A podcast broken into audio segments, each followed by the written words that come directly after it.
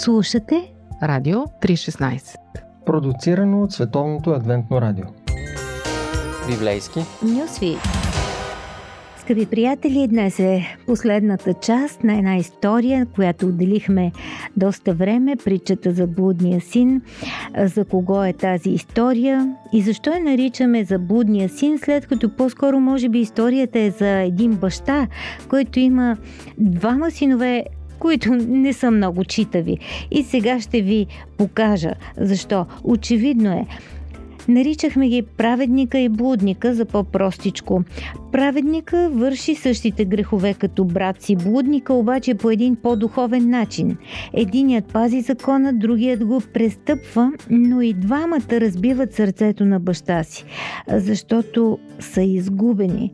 Единият в далечна страна, другият е изгубен от дома. И двамата се отричат от рода си, и двамата пожелават смъртта на баща си в различен момент. И всъщност се оказва, че може би притчата е за двама блудника и техния баща. И наистина, с какво са толкова различни един от друг? Обърнете внимание на начина по който малкия брат се докопва до пачките. Той се държи брутално, просто ги изисква, взема ги изчезва. А по-големия брат се опитва да се домогне до тях с вида на един благонадежден работохолик. Той си остава от дома и се държи изключително морално. Неговото посегателство е под формата силата на абсолютното послушание. Той е стриктен като автомат и дори го казва на бащата, когато изразява недоволството си «Аз никога не съм престъпвал думата ти». Всеки син се завръща от дома със своя идея за живот. Малкият като служител, големият като слуга.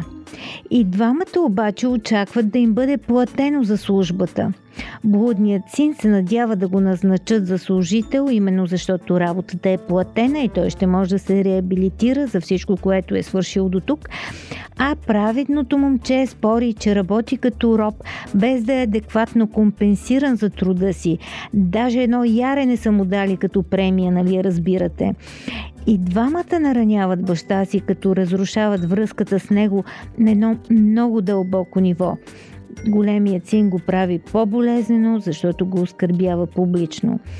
В определен момент и двамата манипулират бащата, за да обслужат свои интереси. Единият смята да го ласкае с смирено говорене и признаване на собствените грешки, другият като го удря на съвест. Работи като роб, а ти даже не забелязваш. Всеки желая да ползва наследството за свое удоволствие, Малкият го разпилява в далечна страна с разпуснат живот. Големият избухва в гняв, че няма свободата да се разпорежда с яретата от стадото, за да си огажда. И двамата търсят и намират приятели, като се отделят от бащата и семейството. Блудният син се здобива с компания в далечна страна. Големият говори за своите приятели, които не присъстват на партито в чест на брат му. Очевидно, тези приятели не са част от голямото семейство, поканено на трапезата с огоеното теле. Затова баткото настоява за свое частно парти с приятели, но другаде. Като цяло и двамата се отричат от семейството, като прекъсват най-важната връзка в живота си, късат с бащата. Но за всеки от тях той прави публично демонстрация на една неочаквана любов и заявява пред цялото космическо село, че и блудника и праведника са добре дошли на банкета. Скъпи приятели, ще продължим само след минута с а, заключение, защото е време за него, на всичко, което си казахме до тук, но във вид на един а, клъстер от големите теми на тази история. По пантофи. Предаване за семейството на Радио 316. Скъпи приятели, вече сме готови за заключение. Представете си, че сте в навалицата и слушате тази история, която ви грабва. Дали тя говори за един милостив баща, дали говори за бунтовник, за природата на прошката ли говори или дефинира греха на дълбоко ниво, а може би говори за радостта от възстановяването. Доктор Кен Бели нашият гуру в тази история вижда един теологичен клъстер от 12 теми, с които а, можем да обобщим и нашето изследване на притчата. А, първо, а, тя съдържа разбирането за природата на греха. Грехът има две основни изяви. Единият е грехът на законно трушачите, а другият на законно пазачите. Затова и двамата синове са грешници. Те нараняват баща си, но по различен начин. Единият го прави като не успява да изпълни очакванията на семейството и обществото, другият като ги изпълнява. Затова а, метафорично казано, ние не вършим грях само в чуждата страна, когато погазваме закона далече от Бога, можем да грешим и докато го пазим. Скъпата бащина любов обаче се предлага и на двамата сина. Бог не ги дели. Те трябва да видят, че тази любов се разкрива още преди да ги докосне и това ни казва и кръста на Исус, защото там става абсолютно видимо разбитото сърце на Бога. И това е първата тема естеството на греха. Втората тема е свободата. Най-дълбоката болка, която човешката душа познава, това е агонията на отхвърлената любов. И тази крайна свобода да бъде отхвърлена любовта му е предоставена и на двамата сина в историята. Всъщност всеки човек е свободен, ни казва Исус, да избере своя начин, дори ако това причинява безкрайна болка на любящото сърце на Бог.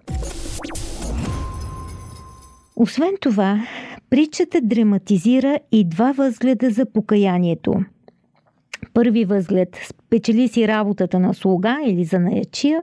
Втори възглед за покаянието – приеми скъпия дар да бъдеш намерен като син – Блудният син възлага надежда за решаването на своя голям проблем, точно когато разбира, че той не би могъл да го реши. Покаянието в чужда страна е покаяние от страх пред закона. Автентичното покаяние е когато синът позволява да бъде намерен. Големият брат е предизвикан да направи същото. Четвърто. Природата на благодата – Благодата се предлага а, в началото и в края на историята. Бащата я дава на малкия син, когато му позволява да си вземе наследството и да го разпилее далече от дома, а също и когато той се прибира като просяк. Но благодата е предложена и на големия син, когато бащата напуска празника, за да го последва навън и да говори с него, както и когато преглъща публичното му оскърбление – Петата тема, която виждаме е темата за бащинството. Тя ни се разкрива чрез един състрадателен и любящ баща, който действа с нежната чувствителност на една майка. Темата за радостта. Радостта от намирането за бащата, а за по-малкия син радостта да бъде намерен и възстановен в общността. Темата за синовността – реципрочна на тази за бащинството. А я виждаме тук, където всеки син се връща при бащата и дефинира а, като блудния син или възнамерява да дефинира като брат му връзката с Бога като отношение между слуга и господар. Бащата обаче отказва да приеме това. Той предлага своята любов и на двамата поради своята решимост да има синове, които му отвръщат с обич, а не слуги, които се подчиняват на заповедите му. А в притчата, може би една от камеите, които и най-ярко блестят като тема, е историята, която ни дава а, познание кой е Исус и как той определя себе си. Ние виждаме в какво го обвиняват а, в този спор – Този човек приема грешници и яде с тях, казват богословите. Исус не се защитава. Той не казва, о, о, вярно, джентълмени, така е, но съм го правил случайно, много рядко и винаги първо ги очиствам. Не, не той не, не се оправдава. Той казва, имате право, господа. И всичко е много по-зле, отколкото вие си го представяте. Аз не само се храня с тях, но тичам по улиците, хвърлям се на врата им, заливам ги с целувки и ги дърпам, за да седна с тях на една маса. Исус се представя като приятел на грешниците, който ги приема и се храни с тях на една трапеза. Бащата предлага скъпа любов на синовете си, за да ги възстанови в семейството. И по този начин ни се разкрива още една голяма тема на Библията и на тази история. Темата за общността и семейството – Всъщност, в Новия Завет има седем различни колекции от образи, които говорят за природата на общността, основана от Исус. Някои са политически, други използват космически образи. Но Исус вижда църквата като едно семейство и ползва този език, защото за него това е върховният образ на неговата общност. Бащата плаща висока цена за двата акта на изкупителна любов. Поради него самия и поради скъпата природа на предлаганата любов, те генерират неизмерима изкупителна сила.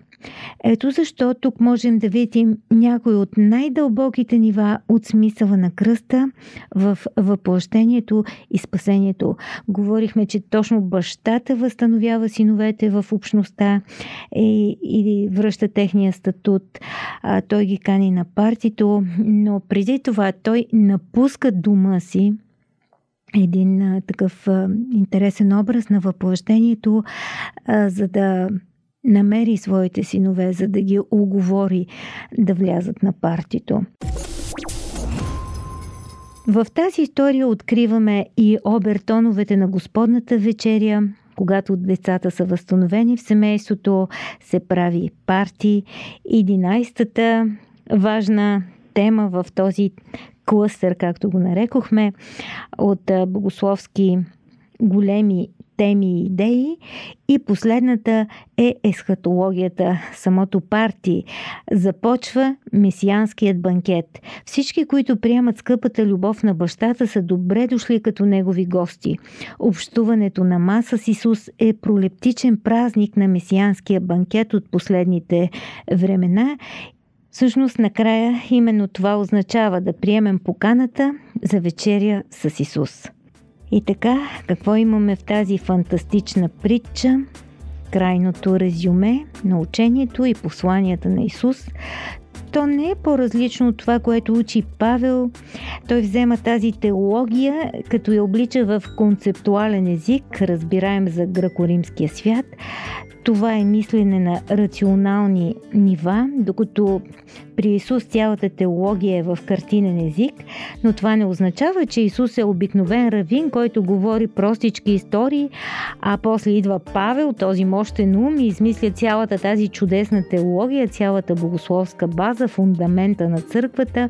Всъщност всичко, което прави Павел е да концептуализира това, което учи Исус и което ние а, събрахме в един строй в метафоричната теология, с която а, Исус прониква дълбоко в нашия ум и разгръща нова визия за света, една различна гледна точка, като ни показва реалността през различни прозорци и ни мотивира да я погледнем с други очи.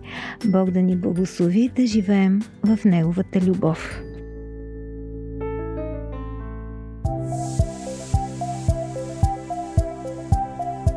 Слушате Радио 316 Продуцирано от Световното адвентно радио. Сайт 3-16.bg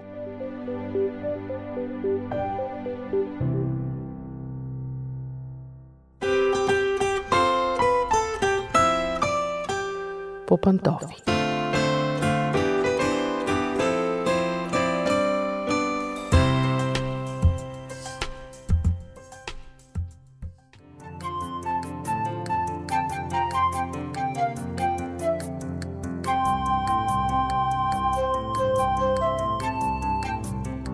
Здравейте, уважаеми слушатели! Аз съм Мира. Започва предаването ни по пантофи. Днес живеем в 21 век, наричам векът на голямата надпревара и на голямата конкуренция и на голямото доказване.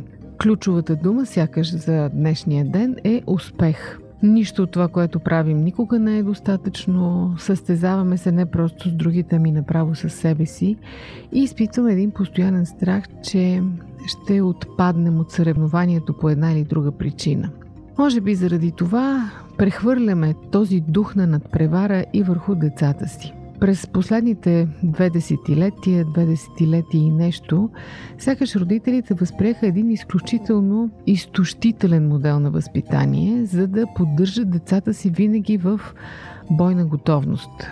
Говоря за амбициозните родители, които искат децата им да постигнат нещо. Те искат да ги подготвят идеално за живота, да имат разностранни умения, знания, винаги да са отличници в училище. Внушават им, че за да се реализират добре в живота, трябва да имат големи заплати един ден, да бъдат финансово независими. И изобщо с две думи искат техните деца да са винаги най-добрите, да влязат в състезанието още от малки. Ако щете дори в детската градина, децата са постоянно сравнявани помежду си, родителите им напомнят да гледат по-добрите от тях, да се сравняват с по-добрите от тях, правят всичко възможно да ги тикат отпред, изобщо им внушават идеята, че това е единственият начин да се живее щастливо в този свят. Дори ги убеждават, когато децата започнат да се бунтуват, че това е за тяхно добро. Основният проблем на този модел е, че той упражнява един ненужен натиск върху психиката на децата и в крайна сметка ограбва детството им. И те израстват едни така неуравновесени, разбити, бих казала, възрастни хора. Какви са опасностите от тласкането на децата по пътя на успеха на всяка цена? Под влиянието на такъв натиск, повечето деца наистина стават послушни и изпълнителни и наистина постигат резултати и наистина сякаш удовлетворяват амбициите на родителите си. Но в дългосрочен план това потиска в тях автономното мислене, потиска уменията им, които могат да ги превърнат в пълноценни личности – и ако родителите не са достатъчно разумни да им осигуряват пространство и свобода, на практика те вместо да им помагат, им пречат. Колкото по-силен е външния натиск, толкова са по-големи очакванията на самото дете и съответно то започва да се приучва да се плаши от вземането на решенията. И така, споменах опасностите, нека да изброим част от тях. На първо място разбира се, че външният натиск отнема важни моменти от детството. Вярно, че детството е време за учене. Говорили сме много пъти в нашето предаване, че детския мозък е като гъба, попива лесно, знания и умения се освояват изключително лесно. Обаче, освен това, детството е време и за игра. Децата най-добре учат чрез игра. Те трябва да правят грешки, дори ако щете да мърселуват, да си измислят, да фантазират и най-вече да контактуват с други деца. Родителските очаквания, тяхното дете да е най-доброто в дадена област, единствено прекършва крехкото им детство и отнема нещо, което няма как да бъде наваксано в зряла възраст. В същото време не им предлага нищо в замяна. Друга опасност на този начин на възпитание е загубата на вътрешна мотивация в децата. Те спират да изпитват удоволствие от нещата, които вършат и започват да ги вършат единствено и само от чувство за дълг. Когато родителите се съсредоточават единствено върху резултатите, тогава детето губи вътрешна мотивация, защото започва да смята, че резултатът е по-важен от начина по който той е постигнат. Забележете, стигаме до целта оправдава средствата.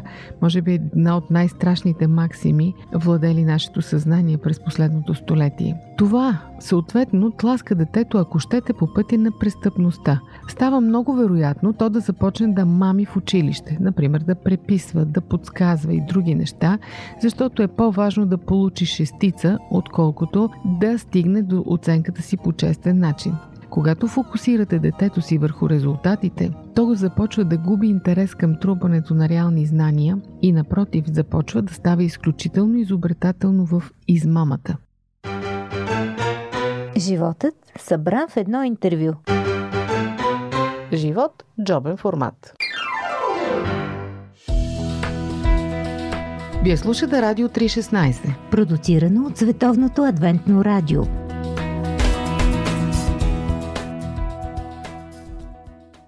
Друга опасна последица е насаждането на страх от провал. Това е едно от най-парализиращите усещания, които човек може да изпита. То е тясно свързано, разбира се, с успеха, с резултатите.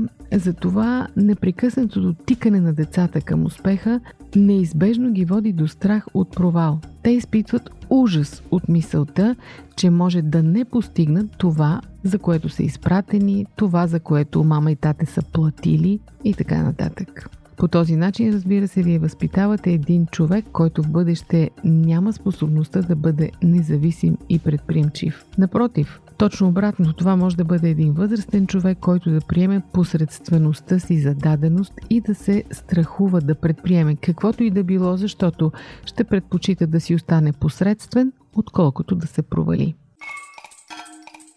И още една опасност – родителската амбициозност често води до загуба на самочувствие при децата. Говорили сме за самочувствието, колко е важно то. Успешните хора в професионален план много пъти са неуверени в себе си, което е парадокс. Само един пример ще ви дам. В интервюта някои супермодели признават, че смятат себе си за грозни, за дебели, че крият части от телата си, защото са грозни. А всъщност светът ги е признал за красавици. Това става, защото нивото на перфекционизъм, на което те са били подлагани, ги кара да вярват, че никога няма да бъдат достатъчно перфектни.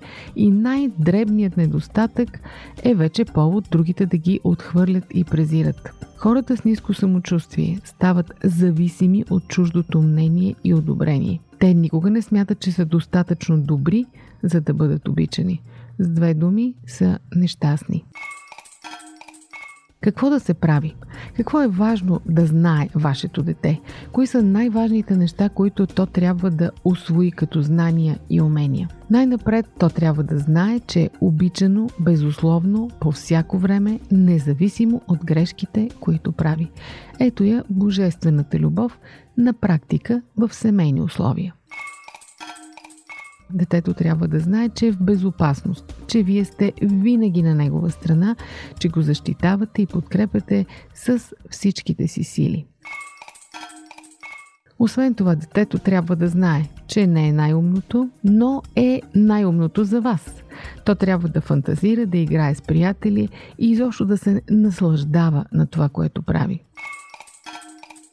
Освен това, детето трябва да знае, че има право да избира това, с което да се занимава. Той има право на мнение, кое му харесва и кое не, на какво иска да посвети живота си и на какво не. Разбира се, вие ще го насочвате, ще изследвате неговите умения, неговите таланти, ще го ориентирате, обаче това не означава, че трябва да му нареждате. Ако детето ви обича да рисува котки, лилави или оранжеви или с по 6-7 крака, оставете го да го прави. Ако предпочита да си ниже разни герданчета от цветни ластици, вместо да учи думи по английски, но така се чувства щастливо, оставете го да го прави. По-важно е вашето дете да израсне щастливо и уверено в себе си, отколкото непременно да може да свири на цигулка или да посещава някакъв кръжок по физика или химия. Знанието, което детето ви трябва да освои е, че е специален и прекрасен човек, точно както всички останали хора по света, че заслужава уважение и освен това всички други хора заслужават уважението му заради това, което са. Скъпи родители, важно е да знаете, че всяко дете се развива със свое темпо. Не го сравнявайте с децата на неговата възраст. Факторът, който най-силно влияе върху представенето на децата в училище е не нещо друго, а това, че вие им четете на глас всяка вечер. Ако посвещавате част от времето си да четете на децата си хубави книги, ще култивирате в тях страст към четене и ще направите за тях много повече от всички скъпи кръжоци, извън класни занимания и скъпи технологични играчки.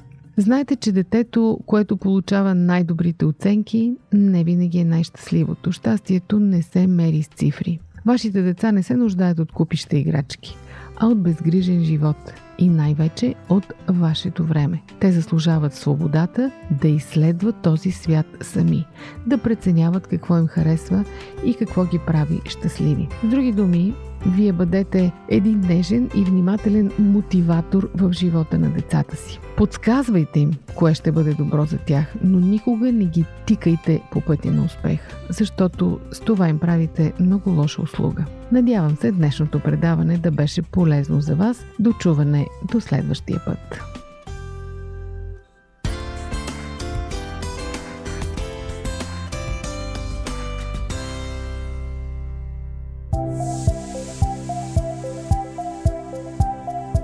Радио 316 Продуцирано от Световното адвентно радио. Сайт 3-16.bg